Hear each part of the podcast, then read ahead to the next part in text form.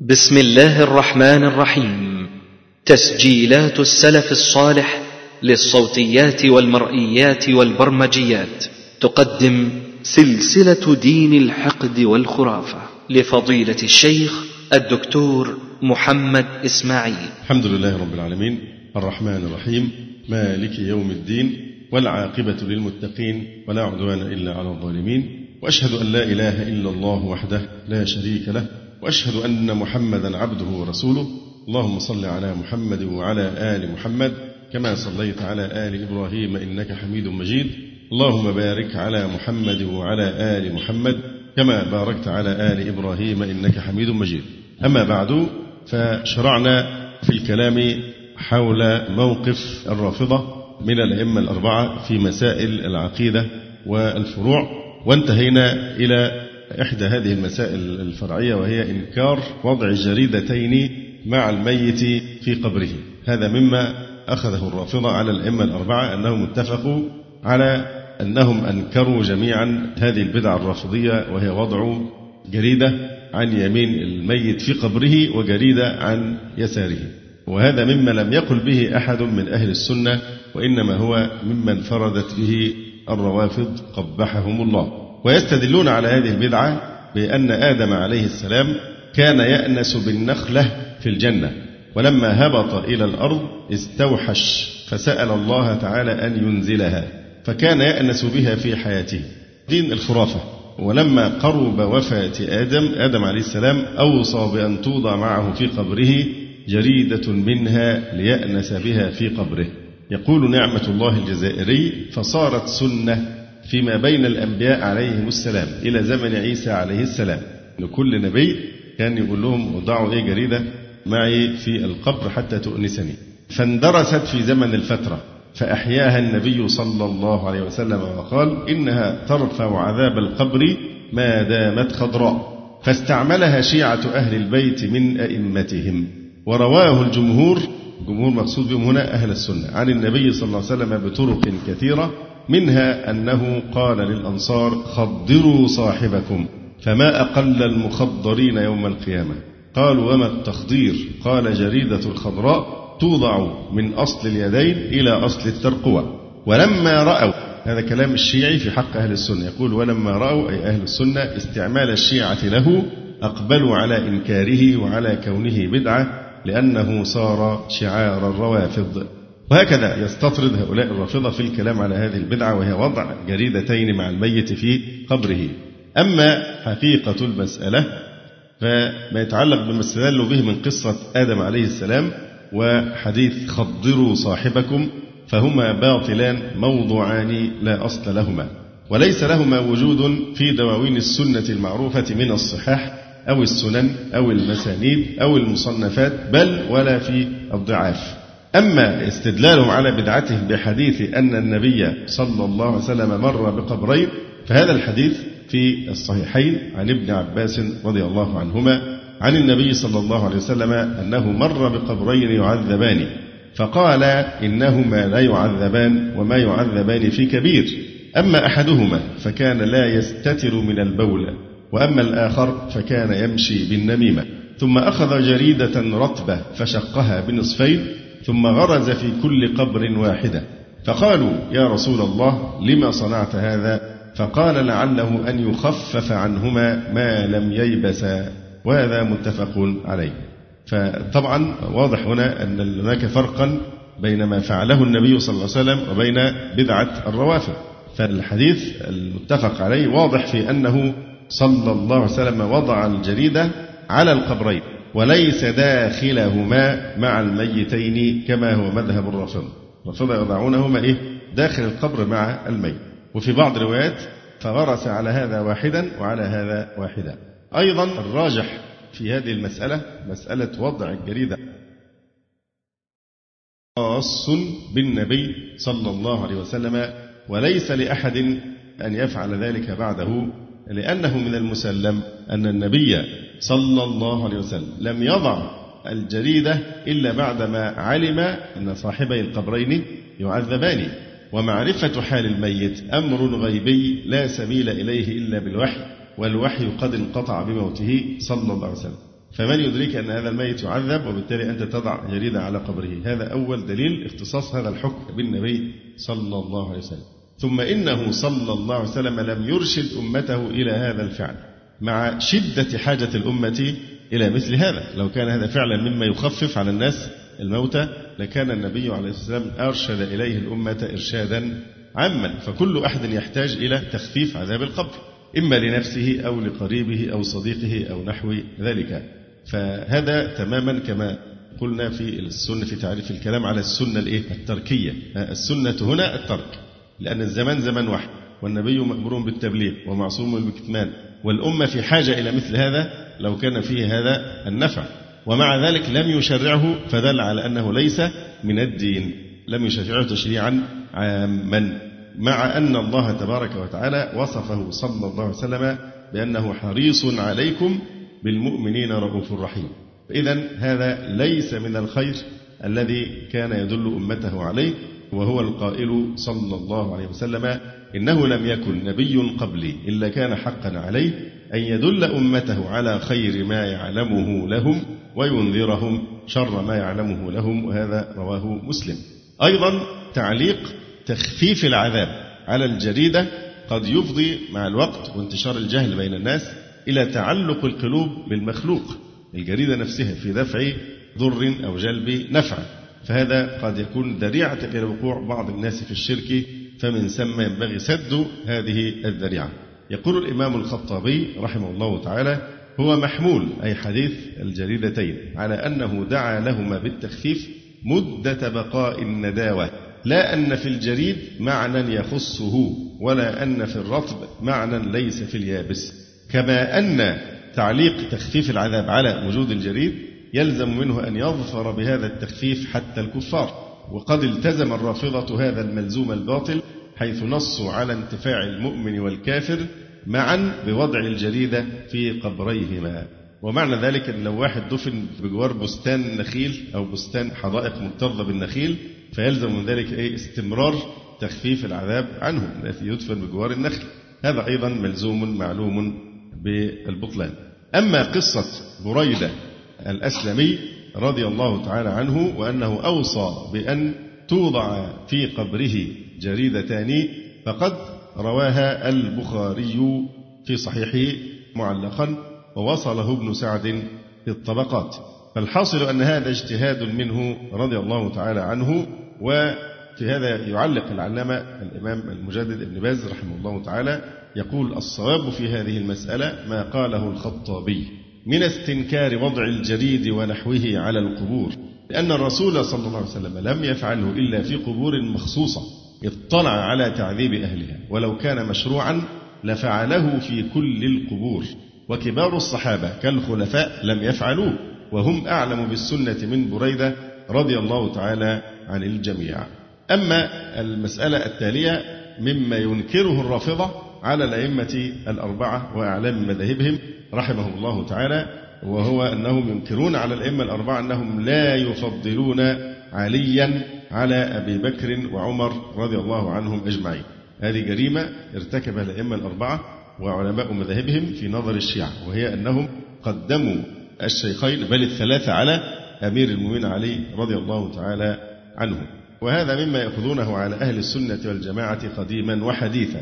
ولهذا قال محمد الحسين الكاشف الغطاء فيما توهمه نصوصا على أفضلية علي وأحقيته بالخلاف، بيقول يعني كنوع من تأليف السنة بعدم التناول هذه المسألة بطريقة عصبية، لا بيقول إيه بقى، بيقول: ولكن كبار المسلمين، بعدما ذكر هو طبعا جملة من النصوص توهمها أنها تدل على أفضلية علي على الشيخين، قال: ولكن كبار المسلمين بعد النبي صلى الله عليه وسلم تأولوا تلك النصوص نظرا منهم لصالح الإسلام حسب اجتهادهم، فقدموا وأخروا وقالوا الأمر يحدث بعده الأمر. يعني كأن الصحابة وعموم المسلمين بعد النبي عليه الصلاة والسلام تأولوا النصوص وقالوا لا يعني نحتاط ومفيش داعي نقدم عليه، صحيح ومستحق أن يقدم على الشيخين بس إيه يعني ننظر لصالح الإسلام، يعني كلام إيه بيظهر نفسه إن هو.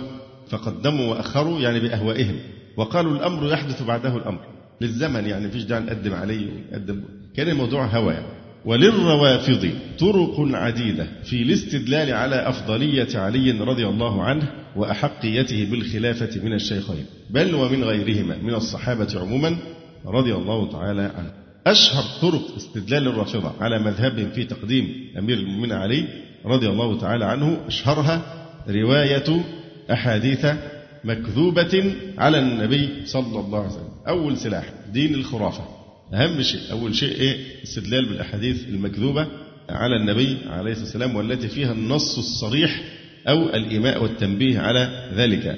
وكذلك الأسلوب الثاني إيراد بعض مناقب أمير المؤمنين علي رضي الله تعالى عنه، ما صح منها وما لم يصح، والاستدلال بها على الأفضلية والأحقية، في نفس الوقت مع الطعن في كل ما ورد في حق الشيخين من منقبة وفضيلة.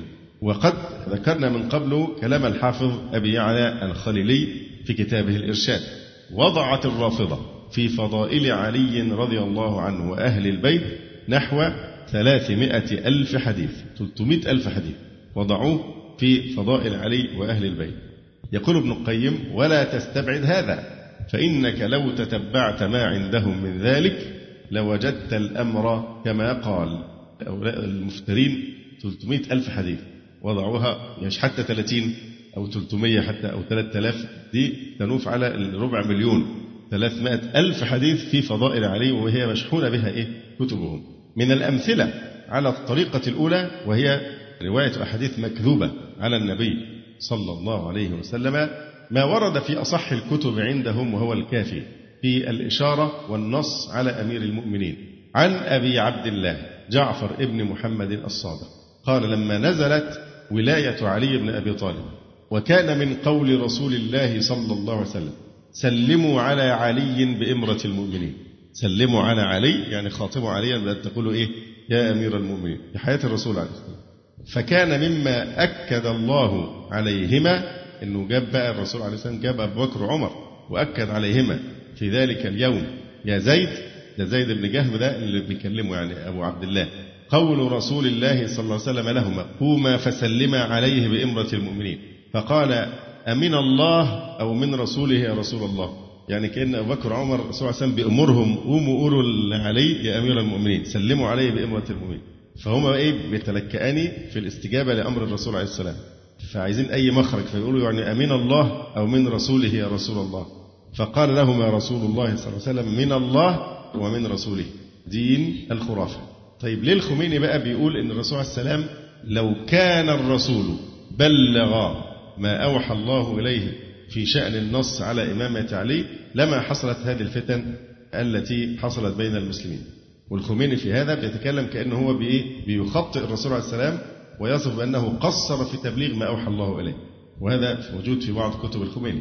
طيب ما هو بناء على رواية أبي عبد الله أنه لما نزلت ولاية علي قال لهم: سلموا على علي بإمرة المؤمنين، وجاب أبو بكر وعمر عشان ما يجوش بعد كده ينازعوا عليه في الخلافة، وقال لهم: سلموا عليه بإمرة المؤمنين، وحاول أن يتنصل إلى آخر القصة.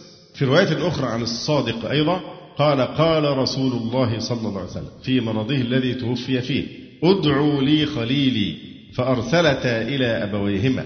يعني حفصة وعائشة أرسلتا إلى من؟ أبويهما أبي بكر وعمر. فلما نظر إليهما رسول الله صلى الله عليه وسلم أعرض عنهما، ودى وجهه للناحية الأخرى. إزاي مش عارفين مين خليلي؟ جايبين لي أبو بكر وعمر. فأعرض عنهما ثم قال: ادعوا لي خليلي، فأرسل إلى علي، فلما نظر إليه أكب عليه يحدثه، يعني أقبل عليه يحدثه.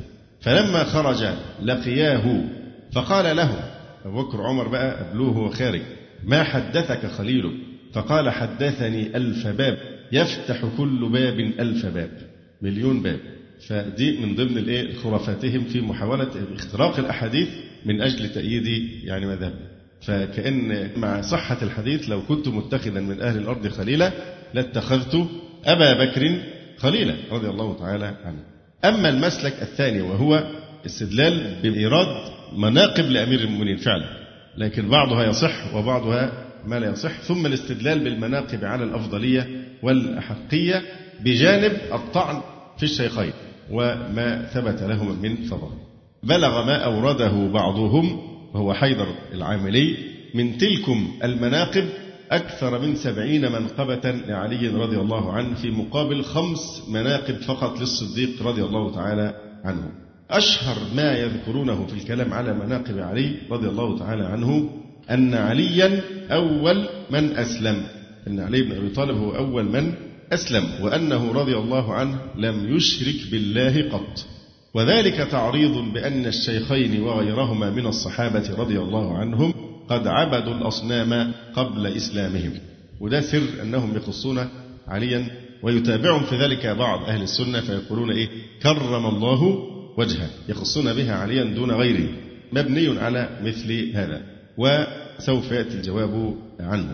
وبعدين انتبه هنا في مناقشة مثل هذه الفضائل، النقاش هم بيفهموا أن ده نوع من الإيه؟ من النصب، أن الذي يقول بهذا الكلام هم من الناصبة، الناصبة الذين يناصبون أهل البيت العداء، لا، ده بيبقى النقاش في نوع من الإلزام، مش التعرض لمقام أمير المؤمنين علي رضي الله عنه، وسبق أن نبهنا على ذلك مرارا. لكن هل ثبوت الفضل يعني الأفضلية؟ ثبوت الفضل لا يستلزم الإيه؟ يعني هو فاضل، لكن هل يكون أفضل من غيره؟ دي قضية أخرى أشرنا إليها من قبل في بحث شيخ الإسلام ابن تيمية ليس ناصبيا، وأجمع مصنف الكلام فيه. ففيما يتعلق بأن عليا هو أول من أسلم وأنه لم يشرك بالله قط، فأولا ما يتعلق بالخبرين، الخبر الأول اللي هو إيه؟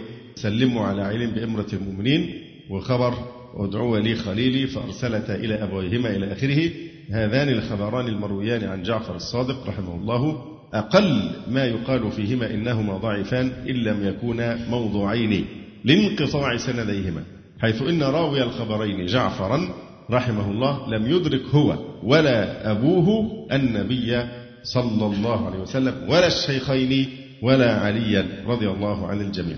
هذا إذا غضضنا الطرف عن أحوال بقية رجال إسناديهما، فكيف بنا إذا تتبعنا أحوالهم من حيث الضبط والعدل؟ فالحقيقة أنهم من المجاهيل الغلاة، كما نص على ذلك آية الله العظمى أبو الفضل البرقعي في نقضه كتاب الكافي. وأبو الفضل ابن الحسن ابن حجة الإسلام السيد أحمد ابن رضا البرقعي القمي كان رافضيا من أهل قم بإيران، ومن علمائها قبل أن يهديه الله للحق وينبذ الرفض والتشيع. له كتب كثيرة منها كسر الصنم، وفي هذا الكتاب ينقض كتاب الأصول للكافي، ينتقد أقدس كتاب عندهم هو الكافي، وهو واحد من علمائهم هداه الله للحق. أما بالنسبة لدعوى سبق إسلام علي رضي الله تعالى عنه، فمن زعم أن إسلام علي رضي الله تعالى عنه أقدم من إسلام أبي بكر فقد كذب، لأن أول من أسلم هو عبد الله ابن عثمان عتيق ابن أبي قحافة الذي هو أبو بكر رضي الله عنه، وهو ابن 35 سنة، وكان علي في ذلك الوقت ابن 7 سنين لم تجري عليه الأحكام والفرائض والحدود، فأول الناس إسلاما أبو بكر رضي الله تعالى عنه، طبعا بعد خديجة رضي الله عنها. أما كون علي رضي الله عنه لم يشرك بالله قط، طبعا بخلاف إيه؟ الشيخين رضي الله تعالى عنهما، فنقول إن سبب ذلك هو كونه قد أسلم قبل البلوغ، وليس ذلك مما اختص به رضي الله تعالى عنه، فإن سائر أطفال الصحابة ممن طرأ الإسلام عليهم كانوا على مثل حاله، بل كل مولود في الإسلام إلى قيام الساعة الصالح منهم والطالح ينطبق عليه كونه لم يشرك بالله طرفة عين. كما أن سبق الكفر لإسلام المرء، برضو مسألة أن بيقول أنه هو أسلم ولم يشرك بالله قط، تعريضا بأن الشيخين أبي بكر وعمر وقع الشرك قبل دخولهما في الإسلام. يقول هنا إن سبق الكفر لإسلام المرء ليس قدحا فيه بإجماع المسلمين. هل لو واحد مثلا كان نصراني ثم أسلم يبقى دي شيء مأخوذ عليه أو يعير به، أو يهودي وأسلم، أو مشرك وأسلم؟ لماذا؟ لأن القاعدة أن الإسلام يجب ما كان قبله، بل بالعكس، لما يكون واحد من أهل الكتاب ويسلم يؤتى أجره مرتين، لأنه آمن بنبيه وآمن برسول الله صلى الله عليه وسلم. فسبق الكفر لإسلام المرء ليس قدحا فيه بإجماع المسلمين، فالإسلام يجب ما قبله، بل إن من أسلم بعد كفره 100 عام هو ومن كان مسلما من 90 بطنا متساويان في الإسلام. يعني واحد سبقه من آبائه وأجداده 90 شخصا، كل ولد في رحم امرأة، كلهم من المسلمين، يعني أجداد وأجداد أجداد أجدادي كلهم من المسلمين إلى 90 بطنا. فهل هناك تمييز في الإسلام بين من أسلم بعد أن كان كافرا لمدة 100 سنة ثم أسلم؟ هو يستوي مع من كان مسلما أجدادهم منذ زمن بعيد، فكلاهما متساوٍ في صفة الإسلام.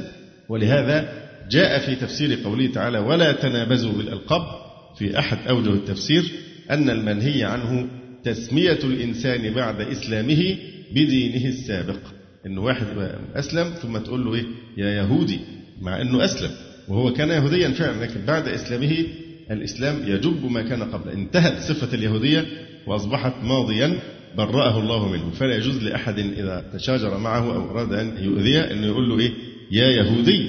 أيضا أبو بكر الصديق رضي الله عنه لم يعبد الأصنام قط لأنه كان من الذين رفضوا عبادتها في الجاهلية. ذكروا أيضا في مناقب علي أنه لم يعمل بآية النجوى غيره رضي الله عنه، وهي قوله تعالى يا أيها الذين آمنوا إذا ناجيتم الرسول فقدموا بين يدي نجواكم صدقة. وقد نسخت بقوله تعالى في الآية التي بعدها أأشفقتم أن تقدموا بين يدي نجواكم صدقات فإذ لم تفعلوا وتاب الله عليكم إلى آخر الآية، لكن ما نسخت إلا بعد أن عمل بها أمير المؤمنين علي رضي الله تعالى عنه. ولا شك أن هذه منقبة عظيمة لعلي رضي الله عنه، أن فعلا هذه الآية لم يعمل بها أحد غيره، لكن هل ذلك يعني بالضرورة أن يفضل علي على أبي بكر وعمر؟ هذا لا يستلزم تفضيله على أبي بكر وعمر، لأن الله تعالى جعل نسخ الآية بعد تقديم علي الصدقة بين يديه، فلم يأثم أحد. يعني هل أبو بكر وعمر أو غيرهم من الصحابة ارتكبوا إثما بأنهم لم يعملوا بهذه الآية؟ لا، ده هي نزلت الجزء الأول منها الآمر بتقديم الصدقة عند إرادة مناجاة النبي صلى الله عليه وسلم، فعمل بها علي، ثم نزلت الآية الأخرى التي تنسخها مباشرة، فلم يأثم لا أبو بكر ولا عمر ولم يقصر في شيء، وإنما هي فعلا منقبة لعلي، لكنها لا تستلزم الطعن في مين؟ في الشيخين أو في من عداه من الصحابة رضي الله تعالى عنهم، أو تأثيمهم بترك الصدقة لدى مناجاته بعد النسخ، لأن بعد النسخ انتهى حكم الآية. بل إنه سبحانه وتعالى قد أباح المناجاة من غير تقديم صدقة قبل نسخ الآية الكريمة لمن لم يجد، قال تعالى فإن لم تجدوا فإن الله غفور رحيم. ثم إن صدقة النجوى هذه التي تصدقها علي رضي الله عنه لم تتجاوز درهما أو درهمين، فكيف ينسون أو يتناسون إنفاق الصديق رضي الله تعالى عنه آلاف الدراهم والدنانير، حتى قال النبي صلى الله عليه وسلم ما نفعني مال قط ما نفعني مال أبي بكر رضي الله تعالى عنه. إن جئت لمقدار الصدقة في آية النجوى علي تصدق بدرهم أو درهمين، فأين هو من إنفاق أبي بكر ماله؟ حتى قال فيه النبي صلى الله عليه وسلم ما نفعني مال قط ما نفعني مال أبي بكر رضي الله تعالى عنه. وتعلمون الحديث حينما تصدق أبو بكر بماله كله، فقال له النبي صلى الله عليه وسلم وما أبقيت لأهلك؟ قال أبقيت لهم الله ورسوله صلى الله عليه وسلم. أيضا استدلوا بأن عليا رضي الله تعالى عنه نام في فراش النبي صلى الله عليه وسلم حين همت قريش بقتله صلى الله عليه وآله وسلم. الجواب أن ذلك مقابل بقصة الغار، يعني موقف علي يقابل موقف أبي بكر في الغار إذ هما في الغار، بل إن الموقف في الغار أرجح في الفضل من نوم علي في الفراش، لأن نفس علي في نومه في الفراش كانت كالفادية، كان يفدي بنفسه رسول الله عليه السلام لأنه كان وحده، فالخطر على النفس الفادية أقل من الخطر على نفس الصديق رضي الله عنه الذي كان مع النبي في الغار، لأن العدو لو وجد الفادية بمفرده لم يقتله لأنه مش هو المقصود، وهذا ما حصل. بينما وجود الفادي مع من يطلب العدو قتله يعرض حياتهما معا للخطر. قالوا أيضا إن الرسول عليه الصلاة والسلام حمل عليا على منكبه حين رمى الأصنام، والقصة طويلة، رواها الإمام أحمد عن أبي مريم عن علي رضي الله عنه قال انطلقت أنا والنبي صلى الله عليه وسلم حتى أتينا الكعبة، فقال لي رسول الله صلى الله عليه وسلم اجلس، وصعد على منكبي فذهبت لأنهض به فرأى مني ضعفا فنزل، وجلس لي نبي الله صلى الله عليه وسلم قال اصعد على منكبي، قال فصعدت على منكبيه فنهض بي، قال فإنه يخيل إلي أني لو شئت لنلت أفق السماء حتى صعدت على البيت وعليه تمثال صفر أو نحاس، فجعلت أزاوله عن يمينه وعن شماله وبين يديه ومن خلفه، حتى إذا استمكنت منه قال لي رسول الله صلى الله عليه وسلم اقذف به، فقذفت به فتكسر كما تتكسر القوارير، ثم نزلت، فانطلقت أنا ورسول الله صلى الله عليه وسلم نستبق حتى توارينا بالبيوت خشية أن يلقانا أحد من الناس. وهذا الحديث ضعيف، رواه الإمام أحمد وإسناده ضعيف، ورواه الحاكم وقال صحيح الإسناد، وقال الذهبي إسناده نظيف والمتن منكر، فهو حديث ضعيف. إذا الحديث منكر المتن، ثم إنه ليس فيه ما يدل على أفضلية علي من أي وجه، لأن كون الرسول عليه السلام حمل عليا ليس من خصائص علي، لأنه كان عليه الصلاة والسلام يحمل الصبيان في الصلاة، حمل أمامة بنت أبي العاص بنت ابنته زينب، وحمل الحسن ابن علي كما في الصحيحين، فهذا ليس من خصائص أمير المؤمنين علي رضي الله تعالى عنه، فضلا عن أن يكون دليلا على تفضيله على أبي بكر وعمر، فهو ما حمل عليا إلا لأن عليا عجز عن حمله هو صلى الله عليه وآله وسلم. أيضا استدل الرافضة بأن الله عز وجل خاطب النبي صلى الله عليه وسلم ليلة المعراج بلغة علي رضي الله عنه، فمن خرافات الرافضة وكذبهم ودجالهم أنهم قالوا إن النبي صلى الله عليه وسلم قال خاطبني ربي في المعراج بلغة علي، هو علي كان له لغة تانية، لغة بتاعت علي، خاطبني ربي في المعراج بلغة علي، فقلت يا رب تخاطبني أم علي؟ فقال خلقتك من نوري وخلقت عليا من نورك، فاطلعت على سرك فلم أجد إلى قلبك أحب منه في قلبك، فخاطبتك بلسانه كي يطمئن قلبك. فهذا كذب كذب كذب، وعلى واضعه من الله ما يستحقه. أما الدليل التالي الذي يستدلون به على أفضلية علي على أبي بكر وعمر فهو حديث الطائر المشوي، تذكرون حديث الطائر المشوي؟ أما قصة الطائر المشوي وهذه أيضا من خرافات دين الخرافة، فلفظ الحديث عن أنس رضي الله تعالى عنه قال أهدي لرسول الله صلى الله عليه وسلم طائر فوضع بين يديه فقال اللهم أتني بأحب خلقك إليك يأكل معي، فجاء علي فدق الباب فقلت من ذا، هو طبعا أنس سمع الرسول صلى الله عليه وسلم بيدعو هذا الدعاء في زعمهم يعني، فالباب طرق، قلت من ذا؟ قال أنا علي، فقلت إن النبي على حاجة، الرسول مشغول مش هيقدر يقابلك دلوقتي، عشان يطلعوا أنس يتآمر يعني علشان يجي حد تاني غير علي، لأنه شهد بأن هذا الذي سوف يأكل معه أحب خلق الله إليه. فجاء علي فدق الباب فقلت أي أنس من ذا؟ فقال أنا علي، فقلت إن النبي على حاجة، حتى فعل ذلك ثلاثة، فجاء الرابعة، مرة الرابعة بقى علي ما خبطش، بعرف أن أنس في حاجة بيتأمر، فدق الباب واقتحم الباب من غير ما يستأذن، فضرب الباب برجله فدخل، فقال النبي صلى الله عليه وسلم ما حبسك؟ قال قد جئت 3 مرات، فقال النبي صلى الله عليه وسلم ما حملك على ذلك؟ يقول لأنس بقى ليه عملت كده؟ قال كنت أحب أن يكون رجلا من قومي. هذا حديث موضوع لا أصل له، وقال فيه ابن الجوزي هذا حديث لا يصح، وقد تناول الحديث بجميع طرقه 16 عن أنس وطريق آخر عن ابن عباس فبين ضعفها جميعا. طب لو يكون 16 طريق وطريق 17 طريق ولا يصح الحديث؟ طبعا لأن الحديث الضعيف لا يزيد تكاثر الطرق الضعيفة إلا ضعفا. وقال شيخ الإسلام ابن تيمية حديث الطائر من المكذوبات الموضوعات عند أهل العلم والمعرفة بحقائق النقل. ثم إن في هذا الحديث أن الرسول صلى الله عليه وسلم اللهم أتيني بأحب خلقك إليك يأكل معي، بأحب خلقك إليك، فالذي يريده الرافضة أن يقولوا إن عليا هو أحب خلق الله إلى الله، إذن هو أحب إلى الله من النبي صلى الله عليه وسلم، وهذا واضح البطلان. أما الدليل السابع عند الرافضة على تقديم علي رضي الله عنه كما قلنا هذا النوع من الأدلة فيه ما يصح وفيه ما لا يصح. فمما صح واستدل به الرافضة دفع راية خيبر إلى علي رضي الله عنه، وفيها قول النبي صلى الله عليه وسلم: لأعطين الراية غدا رجلا يفتح الله على يديه يحب الله ورسوله ويحبه الله ورسوله صلى الله عليه وسلم. وهذا أصح ما روي لأمير المؤمنين رضي الله تعالى عنه من الفضائل، هذه أصح مناقب وفضائل علي رضي الله عنه، لأن هذا الحديث في الصحيحين. لذلك فإن هذا الحديث من أقوى ما يستدل به محب علي الحقيقيون الذين هم أهل السنة والجماعة على النواصب الذين يتبرؤون من علي ولا يتولونه، فنحن نرد عليهم بهذا الحديث لأنه أقوى ما جاء من فضائل أمير المؤمنين رضي الله عنه.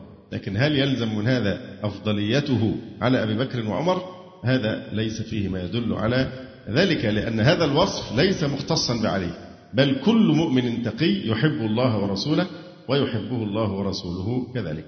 استدلوا أيضا بقصة رد الشمس لعلي رضي الله تعالى عنه، فقد زعم هؤلاء الكذابون في دين الخرافة أن الشمس غابت ففاتت عليا صلاة العصر فردت له الشمس، فربنا سبحانه وتعالى رد له الشمس من جديد عشان ما يخرجش وقت صلاة العصر. فهذا الحديث باطل من حيث النقل ومن حيث المعنى.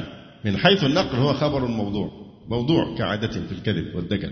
من حيث المعنى هي الشمس لما تكون غابت وفاتت عليا صلاة العصر، فالحل في هذه الحالة بيصليها قضاء، لكن ترجع له الشمس يعني الوقت قد فات، وعودها طلوع متجدد فلا يرد الوقت، طلوعها من جديد لن يعيد الوقت الذي فات، وإنما هو طلوع متجدد له وقت جديد. يقول الحافظ ابن كثير رحمه الله تعالى: والذي يظهر والله أعلم أنه أي هذا الخبر خبر رد الشمس لعلي مركب مصنوع مما عملته أيدي الروافد قبحهم الله ولعن من كذب على رسول الله صلى الله عليه وسلم وعجل له ما توعده الشارع من العذاب والنكال. يقول شيخ الإسلام ابن تيمية رحمه الله تعالى: فضل علي وولايته لله وعلو منزلته عند الله معلوم ولله الحمد من طرق ثابتة أفادتنا العلم اليقيني لا يحتاج معها إلى كذب وإلى ما لا يعلم صدقه. يعني ثبت لأمير المؤمنين علي رضي الله عنه من المناقب والفضائل ما يغنيه عن الكذب واختلاق الأقاصيص الخرافية هذه كي يثبت فضل علي رضي الله تعالى عنه. يكفي في الرد على من يدعي أفضلية علي على الشيخين رضي الله تعالى عنهما ما قاله علي نفسه ورواه عنه ابنه محمد ابن الحنفية قال: قلت لأبي محمد بن الحنفية له ابن علي رضي الله عنه لكنه ينسب إلى أمه، قلت لأبي: أي الناس خير بعد رسول الله صلى الله عليه وسلم؟ قال: أبو بكر. قلت: ثم من؟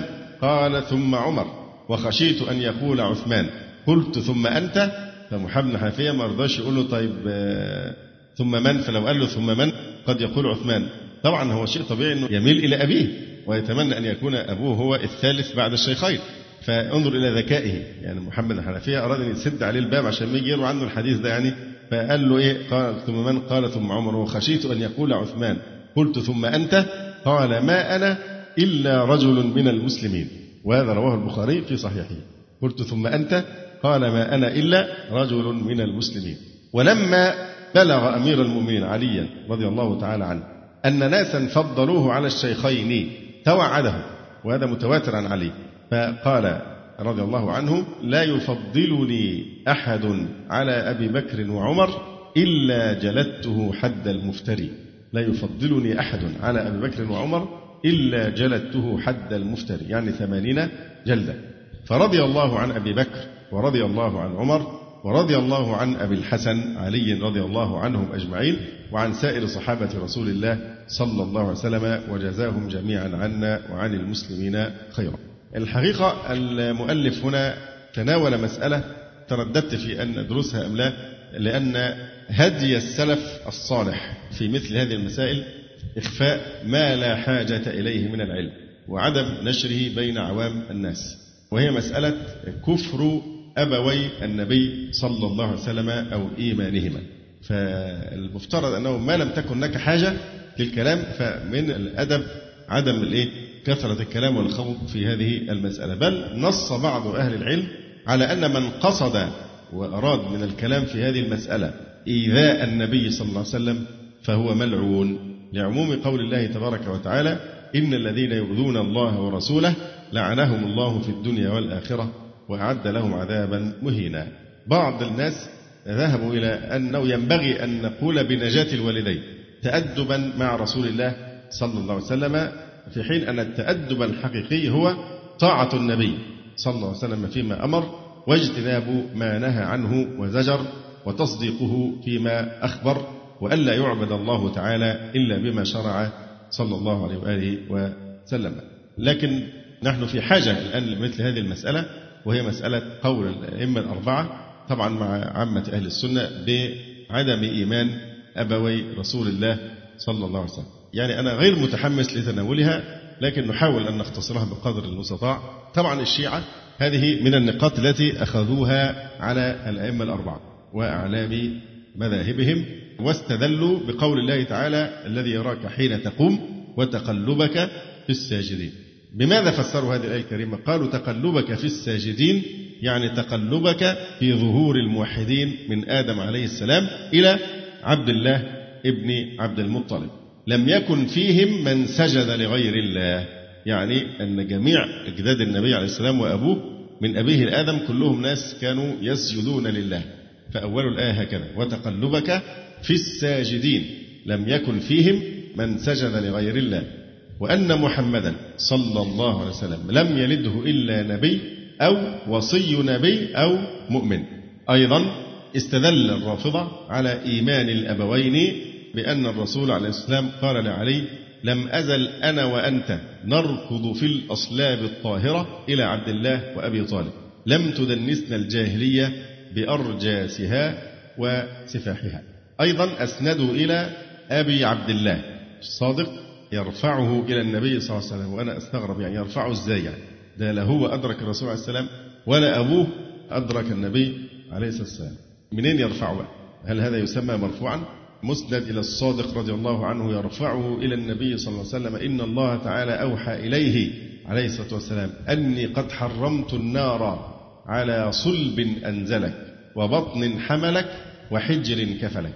فالصلب صلب أبيك عبد الله بن عبد المطلب، والبطن الذي حملك فآمنة بنت وهب، وأما حجر كفلك فحجر أبي طالب. هو أصلا الحديث في أصل موضوع، لم يكفهم أن الحديث موضوع حتى حرفوا كمان في الحديث الموضوع، فغير هي أصلها إيه؟ وأما حجر كفلك فحجر إيه؟ عبد المطلب. فهم حرفوها خلوها إيه؟ فحجر أبي طالب. واضح أنه هو أصلا بالصيغة بتاعت عبد المطلب موضوع، فما خلصهمش اكتفوا بكده إنه الموضوع، لكن غيروا داخل الحديث الموضوع كمان وغيروها إلى إيه؟ إلى أبي طالب. أيضا استدلوا بحديث مرفوع إلى النبي عليه السلام قال: لو قد قمت المقام المحمود لشفعت في أبي وأمي وعمي وأخ كان لي في الجاهلية، إلى جانب أدلة أخرى يذكرها غيره. يوجد في داخل علماء أهل السنة من ذهب إلى القول بنجاة الأبوين، من أشهرهم السيوطي في كتابه التعظيم والمنة في أن أبوي رسول الله صلى الله عليه وسلم في الجنة، وله رسائل أخرى أيضا في هذا الموضوع. أما مناقشة هذه الأدلة فالقول بعدم إيمان الأبوين ليس مبنيا على هوى، وإنما هو لثبوت أحاديث صحيحة في ذلك، كحديث أنس رضي الله عنه أن رجلا قال: يا رسول الله أين أبي؟ قال: في النار. فلما قف دعاه فقال: إن أبي وأباك في النار. وهذا رواه مسلم. باب بيان أن من مات على الكفر فهو في النار ولا تنفعه قرابة المقربين.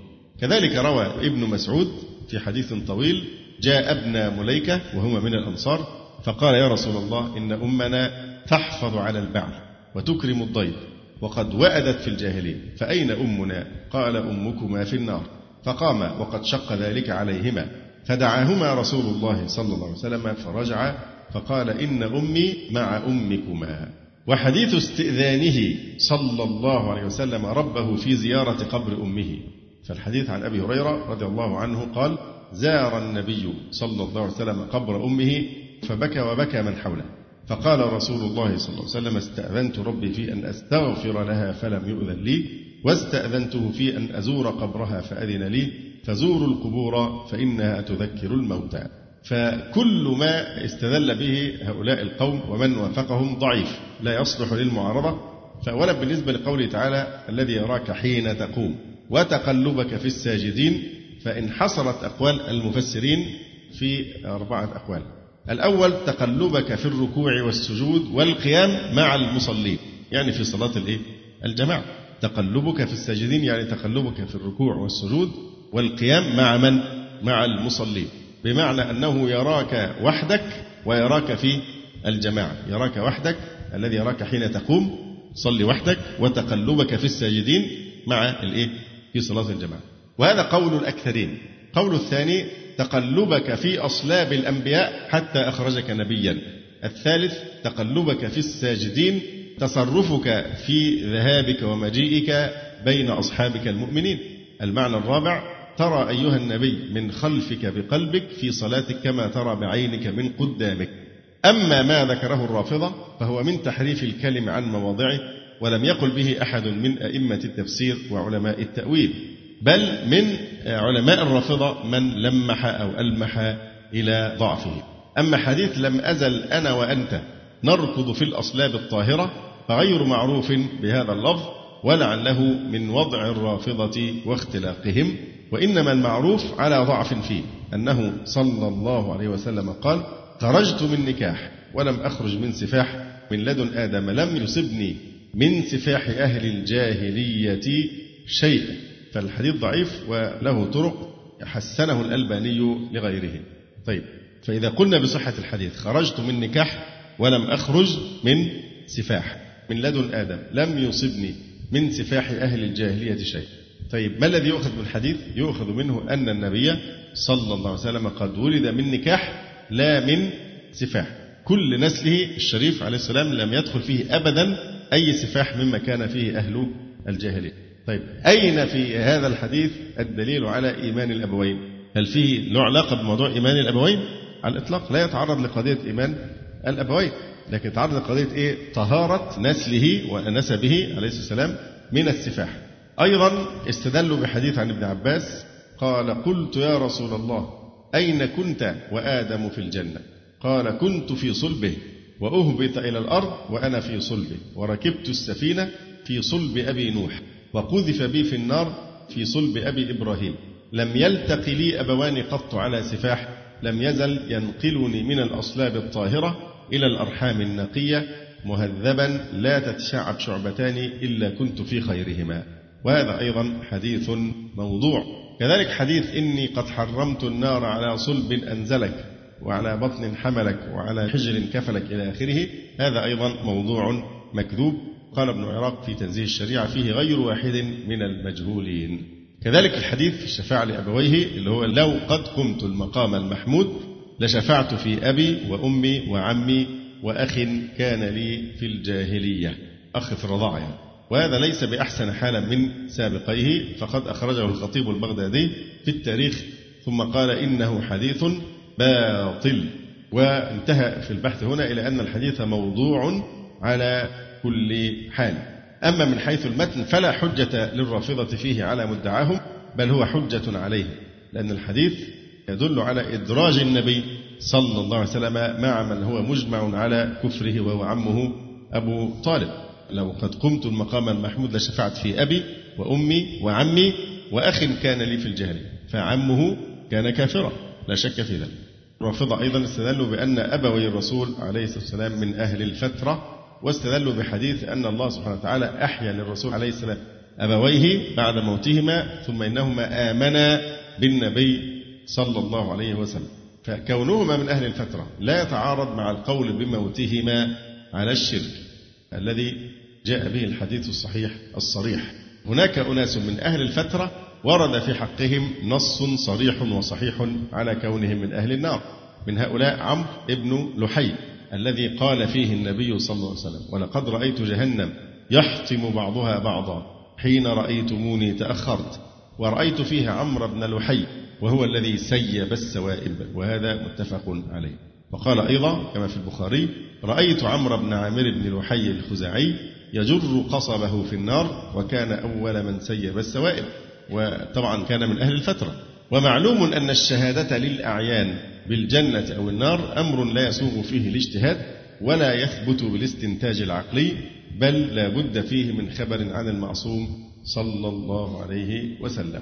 ولهذا فإن الواجب هنا الوقوف عند النصوص الواردة واعتبارها مخصصة لعموم الحكم الشامل لباقي أهل الفترة، من أنهم في الدنيا معذورون بالفترة، وأن الله سيمتحنهم يوم القيامة. أما القول بنجاتهما مع ورود النص الصريح في ضد ذلك فمصادمة للنصوص واجتهاد في مقابلة النص، وهذا ممنوع في الشرع.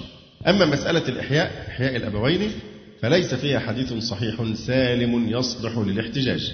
سئل شيخ الإسلام ابن تيمية عن ذلك فقال: لم يصح ذلك عن أحد من أهل الحديث، بل أهل المعرفة متفقون على أن ذلك كذب مختلق، فلا نزاع بين أهل المعرفة أنه من أظهر الموضوعات كذبا كما نص عليه أهل العلم، وليس ذلك في الكتب المعتمدة في الحديث، لا في الصحيح ولا في السنن ولا في المسانيد ونحو ذلك من كتب الحديث المعروفة. ثم قال شيخ الإسلام: إن ذلك لو وقع، يعني لو حدثت أن الله سبحانه وتعالى أحيا والدي النبي صلى الله عليه وسلم، خرجهما من قبرهما أحياء، ثم آمن به عليه الصلاة والسلام، لو كان ذلك قد وقع فإن هذا مما تتوفر الدواعي على نقله ونشره، لأنه يكون من أعظم الأمور خرقا للعادة، سواء من جهة إحياء من قد مات قبل يوم القيامة أو من جهة إيمان المرء بعد الموت. فلما لم يروه أحد من الثقات علم أنه مصنوع موضوع، مفيش حتى ثقة واحد بس يحكيها. وحادثة زي دي لو حدثت فعلا كان توفرت همم آلاف الصحابة على حكايتها. أيضا النبي صلى الله عليه وسلم زار قبر أمه عام الفتح، لأنه كان بطريقه بالحجون عند مكة، ويقال إنه كان بالأبواء لأنها دفنت بين مكة والمدينة وليس بالحجون، والله أعلم.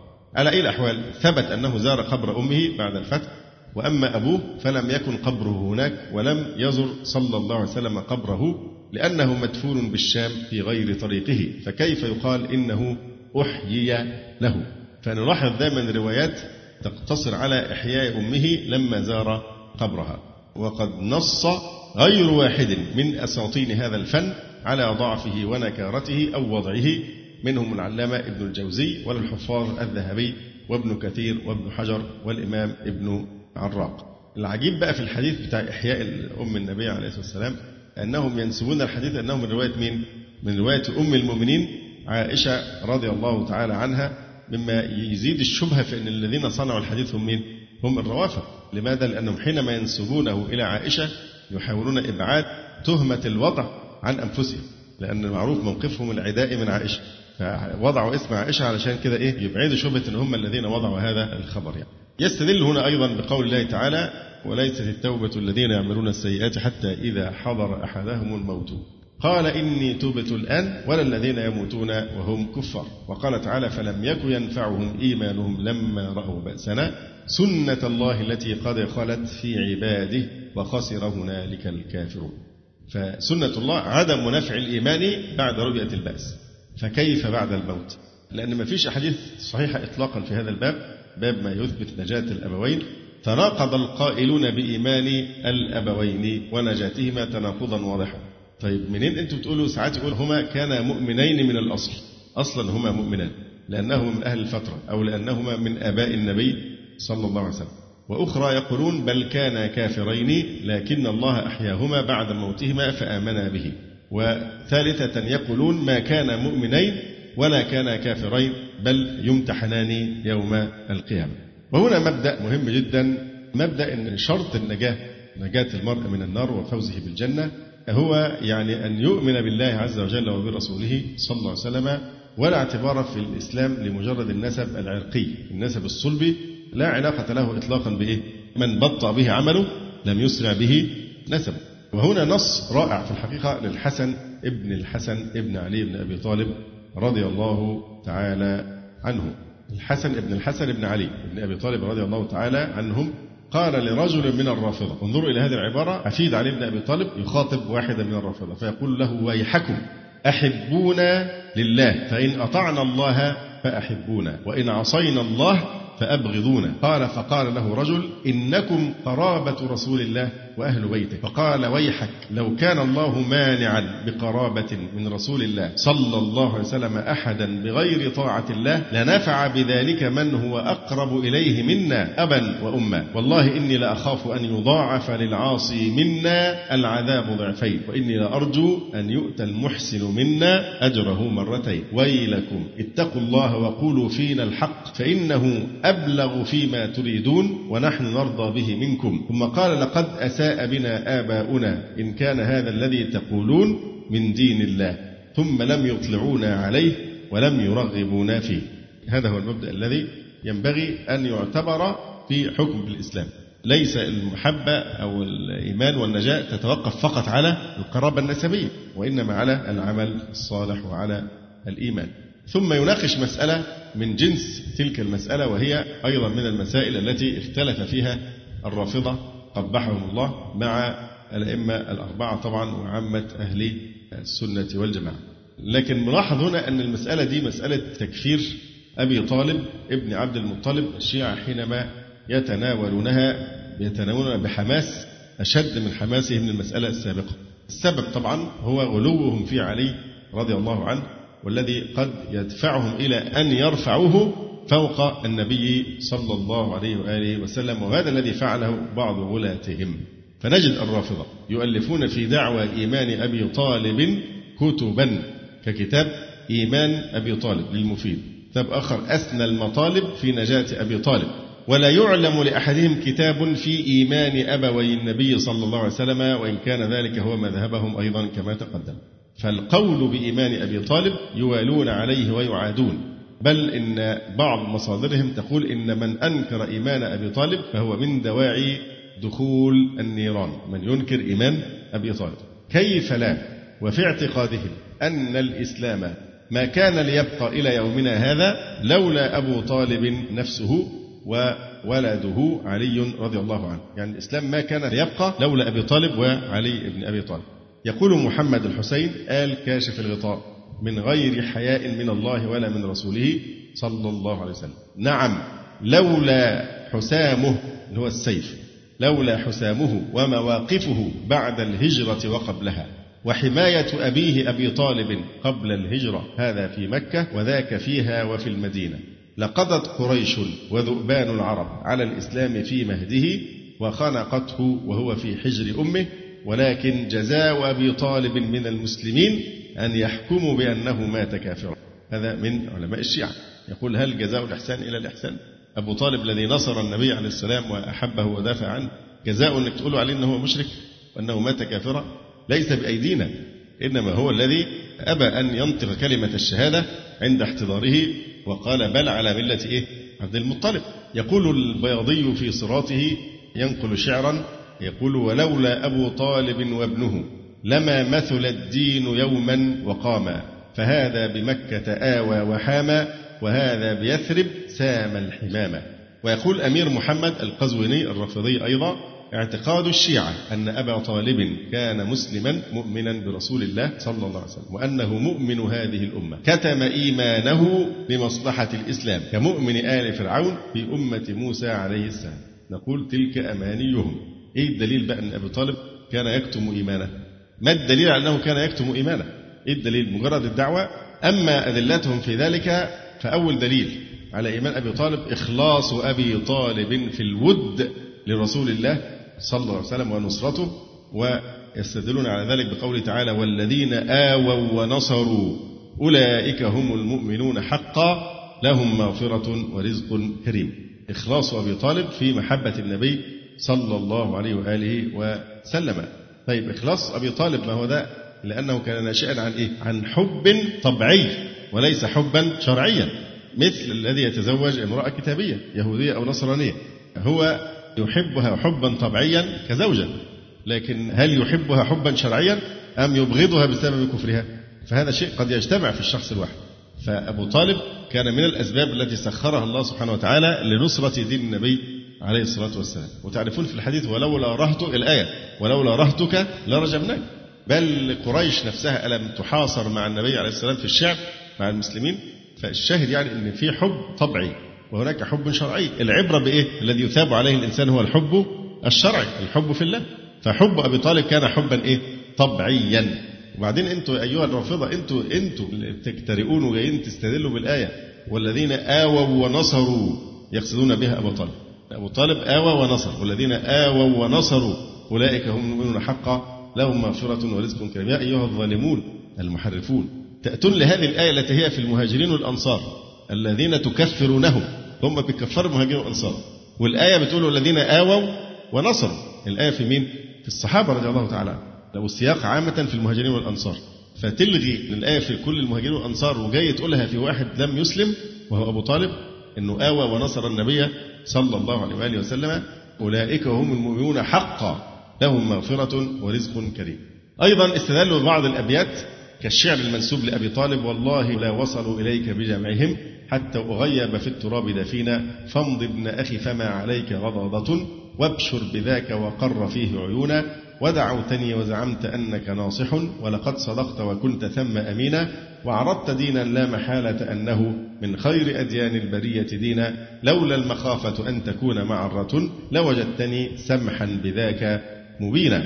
يقول محمد الحسين الكاشف الغطاء وأبو طالب ليس بذلك الرجل الضعيف وذي الرأي السخيف الذي يعلم بأن دين محمد من خير الأديان ولا يتبعه ولا يتدين به خوفا من الناس.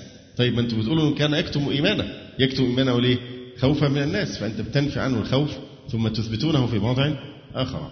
برضو من ضمن الأدلة العجيبة يقول لك أن أبا طالب قد قام بتربية النبي صلى الله عليه وسلم، والتربية سبيل، وقد نفى الله تعالى أن يكون للكافرين على المؤمنين سبيل ولن يجعل الله للكافرين على المؤمنين سبيلا. ما هي الآية ما كانتش نازلة، وفي نفس الوقت يعني سوف يأتي الجواب عن هذا. نسبوا أيضا القول بإيمان أبي طالب إلى علي وجعفر وغيرهم من ذرية أبي طالب، قالوا إنهم أدرى بحال أبيهم.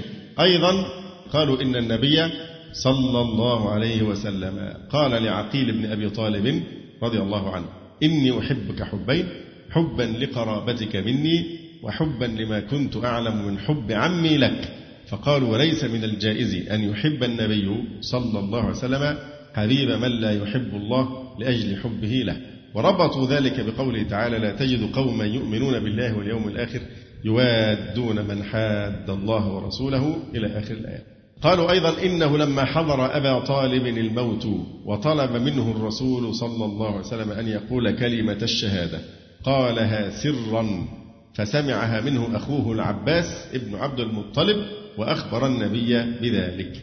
قالوا أيضا إن حديث الشفاعة لأبويه وعمه أبي طالب، وتقدم الكلام في هذا الحديث لو قد قمت المقام المحمود لشفاعته إلى آخره، قدم الكلام عليه. وكذلك استدلوا بحديث لم أزل أنا وأنت نركض في الأصلاب الطاهرة إلى عبد الله وأبي طالب. يناقش هذه الأدلة المصنف هنا فيقول أولا الأدلة على كفر أبي طالب صحيحة ومتضافرة لا يجوز الشك فيها فضلا عن ردها.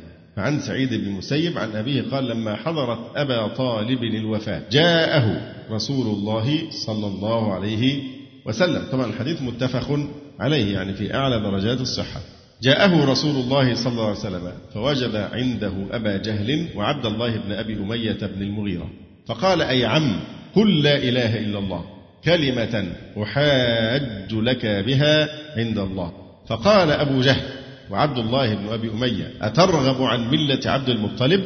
فلم يزل رسول الله صلى الله عليه وسلم يعرضها عليه ويعيدانه بتلك المقالة حتى قال أبو طالب آخر ما كلمهم على ملة عبد المطلب وأبى أن يقول لا إله إلا الله.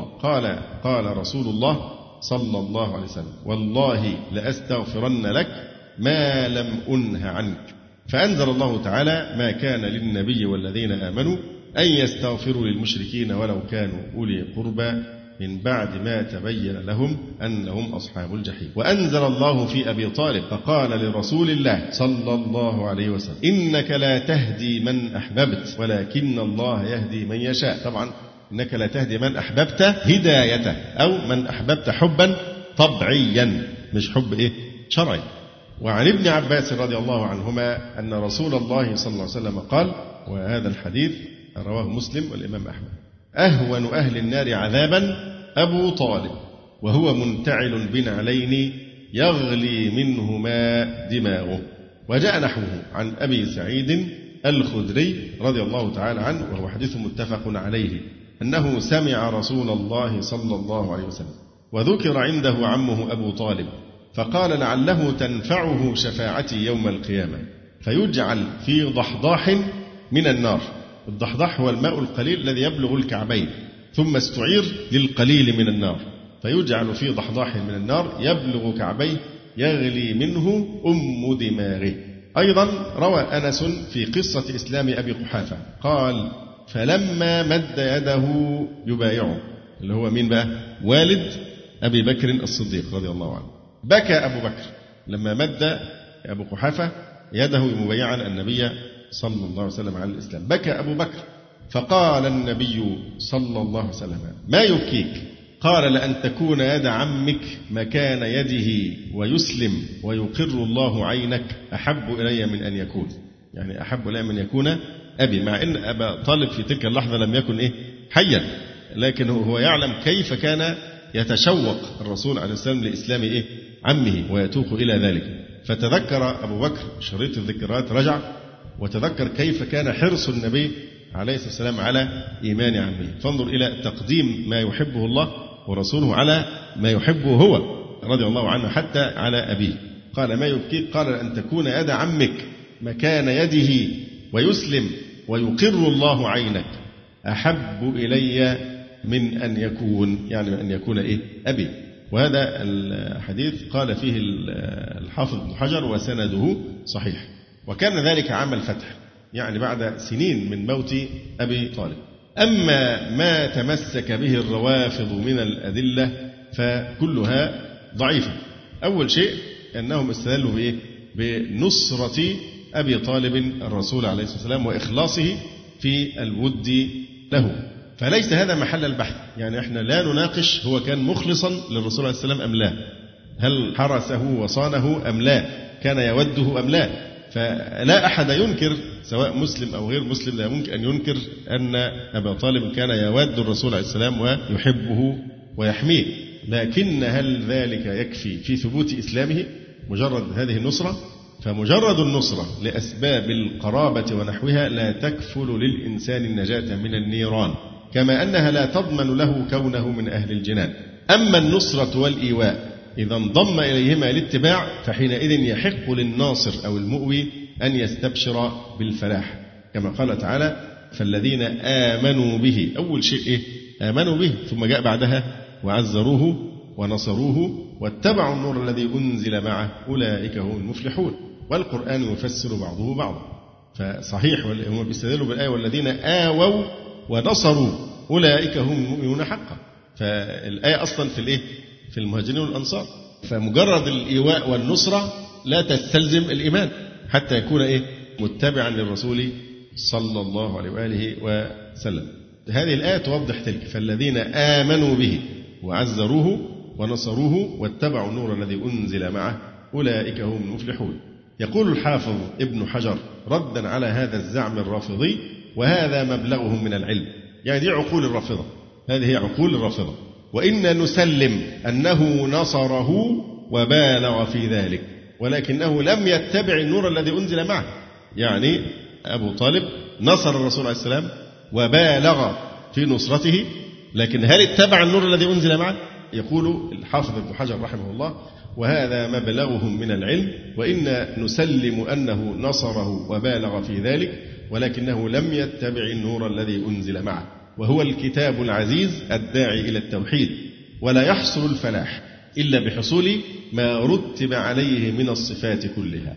ثم يقول المؤلف: فكثير من الدول الكافرة اليوم سواء في الغرب أو في الشرق تحتضن عددا من الجمعيات الإسلامية وأفراد المسلمين من حملة جنسيات هذه الدول وغيرهم، وربما قدمت لهم حكوماتهم شيئا من الدعم المادي والمعنوي، كما يحصل في الهند مثلا حيث تتكفل حكومتها المركزية والإقليمية بدفع ثلثي تكاليف تشغيل دائرة المعارف العثمانية بولاية أندار برديش الهندية سنويا، وهي دائرة معروفة بنشاطها الإسلامي الكبير والرائد في مجال طباعة ونشر أمات الكتب الحديثية وغيرها. وهذا يوجد كان موجود بصورة أقوى بكثير جدا قبل أحداث سبتمبر في الغرب. فهل الذين آووا مثلا المسلمين في البوسنة والهرسك لما هاجروا إلى ألمانيا وغيرها آووهم ونصروهم وأعطوهم تبرعات ونحو ذلك، هل هذا يستلزم دخولهم في الإسلام؟ هل الدولة الهندية حينما تدعم ماديا ومعنويا مثل هذه الجمعية مثلا أو هذه الدائرة، هل نحكم لهؤلاء الهنادكة بالدخول في الإسلام بحجة أنهم دعموا المسلمين ونصروهم؟ أيضا مما يكشف كساد البضاعة الرافضية في هذا الاحتجاج أن آية الأنفال التي احتجوا بها والذين آووا ونصروا أولئك هم المؤمنون حقا لهم مغفرة ورزق كريم، إنما تتحدث عن المهاجرين والأنصار من صحابة رسول الله صلى الله عليه وسلم، وهذا محل اتفاق بين المفسرين من أهل السنة والروافض. أما الأشعار المنسوبة إلى أبي طالب فهي لا تخرج عن نظير ما حكاه الله سبحانه وتعالى عن غير أبي طالب من الكفار الجحود، في مثل قوله تعالى وجحدوا بها واستيقنتها أنفسهم ظلما وعلوا فانظر كيف كان عاقبة المفسدين. يعني هل فرعون كان يشك أن موسى على الحق؟ كان على يقين أن موسى على الحق بدليل قوله تعالى في سورة الإسراء قال لقد علمت ما أنزل هؤلاء إلا رب السماوات والأرض بصائر، وقال في سورة النمل وجحدوا بها الجحود يعني بعد المعرفة والإيمان، وجحدوا بها واستيقنتها أنفسهم ظلما وعلوا. فنفس الشيء هو كله بيعترف أن الدين محمد من خير أديان البرية دينا لولا الملامة أو حذار مسبة لوجدتني سمحا بذاك مبينا، إنه لم يقر بالدخول في الإسلام ولم ينقد في الظاهر شريعة الرسول عليه السلام. اليهود الذين آتيناهم الكتاب يعرفونه كما يعرفون أبناءهم، فهذا أيضا كفر الجحود. على أن المرء العاقل لا يمكن أن يثق بما ينفرد بنقله الروافض من هذه الأشعار لما علم من خيانتهم العلمية وعدم أمانتهم. أما قولهم إن التربية سبيل، والآية تقول ولن يجعل الله للكافرين على المؤمنين سبيلا، فمش معقولة الرسول يترك نبيه يربيه كافر. تربية الطفل ليست من السبيل الذي نفاه الله سبحانه وتعالى في هذه الآية الكريمة. وبعدين طيب يبقى معنى كده بقى حتى جدلا لو قلنا ان هي سبيل، فهذا يستلزم ايه بقى؟ بما ان ابا طالب رباه، اذا ابو طالب كان مؤمنا قبل البعث، لانه ما كان ليكون له سبيل على النبي عليه السلام بالتربيه الا وهو ايه؟ مؤمن. فيلزم ذلك ان ابا طالب كان مؤمنا قبل البعثة. فماذا جوابكم؟ ماذا يقولون؟ ما سكتوش، لم تعجزهم الايه؟ حيله برضه، فردوا قالوا لا ده اصل ابو طالب كان على دين ابراهيم. يعني أبو طالب كان على دين إبراهيم عليه السلام، يعني يلزم من ذلك أيضا أنه لم يكن مؤمنا بما إيه؟ برسالة رسول الله محمد صلى الله عليه وآله وسلم. فإذا كان هو فعلا مؤمنا على دين إبراهيم، فما دام أدرك رسالة محمد صلى الله عليه وسلم فلا يسعه إلا الإيمان به عليه الصلاة والسلام، لحديث إيه؟ والذي نفس محمد بيده لا يسمع بي أحد من هذه الأمة ولا يهودي ولا نصراني ومات ولم يؤمن بالذي أرسلت به إلا كان من أصحاب النار. وهذا أخرجه الإمام أحمد ومسلم من حديث أبي هريرة رضي الله تعالى عنه. والحقيقة التي لا يمكن دفعها بحال من الأحوال أن أبا طالب لم يكن على دين إبراهيم عليه السلام، وإنما كان على دين الأشياخ وعلى ملة عبد المطلب، كما صرح بهذا بنفسه، بالإضافة أنه لم يقل أحد إنه كان من أولئك القلة من الموحدين قبل بعثة النبي صلى الله عليه وسلم، أمثال إيه؟ زيد ابن عمرو ابن نفيل وورقة ابن نوفل، ولو كان منهم لسجل لنا التاريخ ذلك. فاختصاص أبي طالب بأنه رب النبي صلى الله عليه وسلم بعد وفاة جده عبد المطلب ليس إلا لكونه يعني أبا طالب لأنه إيه؟ شقيق والد الرسول عليه السلام، عمه، فأوصى والدهما عبد المطلب بأن يقوم بتربية ابن شقيقه من بعده. أما نسبة إيمان أبي طالب إلى القول بذلك يعني إلى علي رضي الله عنه فكذب واضح، كذب واضح. أن من ضمن الحيل التي لم يعجزوا عنها إن هم قالوا إيه؟ إن الواحد أعلم بأبيه من غيره، وقد جاء عن علي أن أباه كان إيه؟ مؤمنا، طيب من يرد ذلك؟ من يأتينا بحديث في هذا؟ نعم. فهذا يرده ما ثبت عن علي رضي الله عنه أنه لما مات أبو طالب جاء إلى رسول الله صلى الله عليه وسلم، يعني علي جاء إلى النبي عليه الصلاة والسلام فقال إن عمك الشيخ الضال قد مات، فقال انطلق تواره ولا تحدثن شيئا حتى تأتيني. ما قالوش غسله وتصلي عليه ويعمل صلاة جنازة، لو كان حتى مؤمن يكتم إيمانه، وإنما قال إذ انطلق فواره ولا تحدثن شيئا حتى تأتيني. قال فانطلقت فواريته فأمرني فاغتسلت، ثم دعا لي بدعوات ما أحب أن لي بهن ما عرض من شيء. أما وجه الربط بين آية المجادلة وبين قول النبي صلى الله عليه وسلم لعقيل بن أبي طالب إني أحبك حبين، حبا لقرابتك مني وحبا لما كنت أعلم من حب عمي لك، فهم بيقولوا إيه بقى؟ بيقولوا أن الرسول ما كانش يحب عمه إلا إذا كان عمه إيه مؤمنا، ويستدلوا بالآية لا تجد قوما يؤمنون بالله واليوم الآخر يودون من حد الله ورسوله. فهذا الربط غير واضح بل هو ممتنع عقلا وشرعا، لأن الآية إنما نهت عن مودة من حاد الله ورسوله من الكفار والمشركين كأبي طالب وغيره، وعقيل ليس من هؤلاء بل هو ممن تجب محبتهم وموالاتهم لأنه مؤمن بالله عز وجل مقر بتوحيده. أما قولهم لا يجوز أن يحب حبيب من لا يحب الله لأجل حبه له، فهذا تحكم بلا دليل، لأن المحبة هنا محبة إيه؟ جبلية أو طبيعية غريزية، ليست محبة شرعية. فحب الكافر لولده حب غريزي مجبور عليه الإنسان، كما يحب المؤمن زوجته الكتابية مثلا من غير موالاة لها، بل يحبها من وجه ويبغضها في الله من جهة أخرى. يضاف إلى ذلك أن أبا طالب لم يكن قط من الذين ناصبوا المؤمنين العداوة فقاتلوهم وأخرجوهم من ديارهم، وقد قال تعالى لا ينهاكم الله عن الذين لم يقاتلوكم في الدين ولم يخرجوكم من دياركم أن تبروهم وتقسطوا إليهم إن الله يحب المقسطين. فيحمل قول النبي عليه السلام لعقيل إن صح على أن ذلك من البر الذي لم ينه الله تعالى عنه، والله تعالى أعلم. أما دعوة تلفظ أبي طالب بكلمة الشهادة سرا استنادا لما روي عن ابن عباس قال مشوا إلى أبي طالب فكلموه وهم أشراف قومه عتبة بن ربيعة وشيبة بن ربيعة وأبو جهل بن هشام وأمية بن خلف وأبو سفيان بن حرب في رجال من أشرافهم، فقالوا يا أبا طالب إنك منا حيث قد علمت وقد حضرك ما ترى وتخوفنا عليك، وقد علمت الذي بيننا وبين ابن أخيك، فادعه فخذ له منا وخذ لنا منه ليكف عنا ونكف عنه وليدعنا وديننا وندعه ودينه.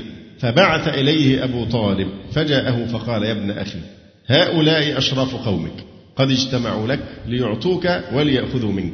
قال فقال رسول الله صلى الله عليه وسلم نعم كلمة واحدة، ما هو بيقول له ليعطوك ويأخذوا منك، يعني نأخذ وند في النقاش يعني. فقال لهم الرسول عليه السلام نعم كلمة واحدة تعطونيها تملكون بها العرب وتدين لكم بها العجم. قال فقال أبو جهل نعم وأبيك وعشر كلمات، كلمة واحدة ده نقول لك 10 كلمات، إيه هي بقى؟ قال تقولون لا إله إلا الله وتخلعون ما تعبدون من دونه. قال فصفقوا بأيديهم تعجبا، ثم قالوا أتريد يا محمد أن تجعل الآلهة إلها واحدا إن أمرك لعجب.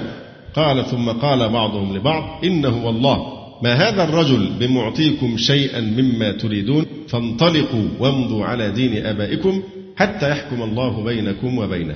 قال ثم تفرقوا. فقال أبو طالب لرسول الله صلى الله عليه وسلم والله يا ابن أخي ما رأيتك سألتهم شططا، يعني ما طلبته ليس شيئا بعيدا عن الحق أو شقا عليه. قال فلما قالها أبو طالب طمع رسول الله صلى الله عليه وسلم في إسلامه، فجعل يقول له أي عم فأنت فقلها أستحل لك بها الشفاعة يوم القيامة. قال فلما رأى حرص رسول الله صلى الله عليه وسلم عليه قال ابن أخي والله لولا مخافة السبة عليك وعلى بني أبيك من بعدي وأن تظن قريش أني إنما قلتها جزعا من الموت لقلتها لا أقولها إلا لأسرك بها، ولولا دي حرف امتناع لوجود، فامتنع قول لا إله إلا الله لوجود الخوف من إيه؟ من السبة. قال: فلما تقارب من أبي طالب الموت قال: نظر العباس إليه يحرك شفتيه، قال: فأصغى إليه بأذنه، قال: فقال: يا ابن أخي، والله لقد قال أخي الكلمة التي أمرته أن يقولها. قال: فقال رسول الله صلى الله عليه وسلم: لم أسمع. هذه القصة الكاملة، والحديث لا يصح لوجود مبهم في إسناده، وذلك في قوله: عن بعض أهله. عن بعض أهله. قال الحافظ ابن كثير: وهذا إبهام في الاسم والحال، ومثله يتوقف فيه لو انفرد. أيضا هذه القصة ثبتت بأسانيد أخرى صحيحة وليست فيها هذه الزيادة، هي ثابتة لكن ليس فيها زيادة إيه؟ والله لقد قال أخي الكلمة التي أمرته أن يقولها. فإذا هذه الزيادة تكون زيادة إيه؟ منكرة، لأنه ضعيف يعارض ما رواه الثقات الأثبات. فالقصة صحيحة كما سبق أن بينا ذلك في إيه؟ في تفسير سورة صاد، لأن صدر السورة يتناول هذه القصة. لكن هذه الزيادة التي تشير إلى أنه قال الكلمة كلمة التوحيد فهذه لم ترد في الروايات الصحيحة. وبعدين القصة فيها أن العباس سمعه بيقول إيه؟ الكلمة اللي هي الشهادة، في حين أن العباس نفسه في حديث آخر قال: يا رسول الله، والحديث متفق عليه، هل نفعت أبا طالب بشيء؟ فإنه كان يحوطك ويغضب لك. قال: نعم، هو في ضحضاح من نار، ولولا أنا لكان في الدرك الأسفل من النار. فلو كان العباس نفسه يعلم أنه شهد الشهادتين قبل موته لإيه؟ لما سأل الرسول عليه السلام مثل هذا السؤال. إذا كان هو في وقت الغرغرة، في وقت الغرغرة وقالها فإنها لا تنفعه، لقوله تعالى: فلم يكن ينفعهم إيمانهم لما رأوا بأسا. ومع ذلك أيضا يؤخذ طبعا من هذه القصة أو من الجزء الثابت فيها أن الإنسان إذا حضر كافرا يموت فإنه يعرض عليه الإيه؟ الإسلام. إذا حضر كافرا يموت فإنه يعرض عليه الإسلام، اقتداء بالنبي صلى الله عليه وآله وسلم. وبعدين الجماعة الروافض شوف بأي حاجة بيحاولوا يستدلوا بيها، هم أيضا وقعوا في تناقض من ناحية إيه؟ يعني لو كان أبو طالب مؤمنا، هم بيقولوا أن أبو طالب إيه؟ كان مؤمنا بموجب أنه كان ينصر النبي عليه السلام وكان مخلصا له وأنه رباه، ولن يجعل الله الكافرين على المؤمنين سبيلا إلى آخره. فطيب هل يحتاج أبو طالب إلى أن يتلفظ بكلمة الشهادة عند الموت؟ كان هيحصل الإلحاح على أن ينطقها عند الموت، لأن ممكن مسلم ويموت ولا يقول لا إله إلا الله. يعني هي من كان آخر كلامه لا إله إلا الله دخل الجنة. هل الحديث مفهوم؟ يعني لو واحد مؤمن أصيب بغيبوبة ومات في الغيبوبة لم يقل، يعني وجودها علامة على حسن الخاتمة، عدم وجودها ليس علامة على سوء الخاتمة، لكن وجودها شيء إيجابي لأنه علامة على حسن الخاتمة كما جاء في الحديث. لكن عدم وجودها من المسلم يعني معناها أن سوء خاتمة لا يشترط. فالروايات التي تتمسكون بها أيها الرافضة، وأن العباس قال له أنا سمعته يقول هالكلمة بس بصوت واطي إلى آخره، الإلحاح ده كله لو هو أصلا مؤمن فما فيش مشكلة عند موته إنه ما يقولهاش. فده نوع من التناقض. يعني العجيب بقى من بعض الروافض المتأخرين زعموا أن الأمويين هم الذين وضعوا أحاديث موت أبي طالب على الكفر بغضا لعلي رضي الله تعالى عنه. ثم تطاول هذا الرافضي على جميع علماء التفسير فقال: ولقد بلغت الغفلة ببعضهم ولا نقول العصبية للأموية، فزعم نزول هذه الآية: إنك لا تهدي من أحببته ولكن الله يهدي من يشاء في أبي طالب، وأن رسول الله صلى الله عليه وسلم كان يريد أن يهديه لأنه كان يحبه، ولكن الله تعالى قال له: إنك لا تهدي من أحببت، وهو يعني عمه أبا طالب. مع أن نفس الكلام الذي ينفيه هو نفسه موجود إيه؟ في تفسيرات الشيعة التي لم يؤلفها الأمويون، وإنما ألفها روافض أمثالهم كالطوسي الملقب بشيخ الطائفة وعلي بن إبراهيم القمي. أما هؤلاء الذين ينبزهم بالألقاب وهم براء من ذلك، اللي هو الرافضي بيشتم بقى علماء أهل السنة، فهم والله المنصفون. واستمع لأحدهم إذ يقول، وهو الحافظ الكبير الإمام الجليل ابن كثير رحمه الله تعالى، يقول الحافظ ابن كثير، وتأملوا هذه العبارة الجميلة من ابن كثير اللي هي تعبر عن مشاعرنا جميعا. يعني احنا لما نستحضر موقف أبي بكر وقد مد أبوه يده يبايع النبي عليه الصلاة والسلام على الإسلام، إيه اللي قفز لذاكرة أبي بكر؟ تمنى لو كانت هذه اليد هي يد مين؟ أبي طالب، ليقر بذلك عين رسول الله عليه الصلاة والسلام ويسره. فنفس الشيء لا شك أن كل واحد منا يتمنى أن لو كان أبو طالب قد أسلم، ما في شك، لأن هذا كان سيدخل السرور على رسول الله صلى الله عليه وسلم، ومقتضى محبة رسول الله أن نحب ما يسره، فكل منا يتحسر على أن أبا طالب ختم حياته بهذه الكلمة، بل على ملة عبد المطلب. وكنا نود أنت وأنت بتقرأ حديث تلاقي نفسك متشوخ رغم أن تكون حفظه وقريته 100 مرة، لكن كل ما تقرأ تقول يا ريته كان قالها. فنفس الشعور ده اللي احنا مش عارفين نعبر عنه، عبر عنه الحافظ ابن كثير وهو يناقش هذه المسألة، فقد قال في البداية والنهاية: ولولا ما نهانا الله عنه من الاستغفار للمشركين لاستغفرنا لأبي طالب وترحمنا عليه. ايه منشأ الشعور ده؟ حب ابن كثير لرسول الله ولما يسر رسول الله صلى الله عليه وسلم وما يقر عينه صلى الله عليه وسلم. ولولا ما نهانا الله عنه من الاستغفار للمشركين لاستغفرنا لأبي طالب وترحمنا عليه. يعني أنا وأنا بنقرأ الكلام كل ما تيجي سيرة أبي طالب عايز أقول رضي الله عنه، بس أفرمل نفسي، يعني انسياقا وراء الانفعال بمواقفه في نصرة الرسول عليه السلام، وتأثرا بمين؟ بحب الرسول له أو لإسلامه وإيمانه. ولكن كما قلت ليس بالأماني، المسألة ليست بالأماني، ولله عز وجل في خلقه حكم. ولولا ما نهانا الله عنه من الاستغفار للمشركين لاستغفرنا لأبي طالب وترحمنا عليه.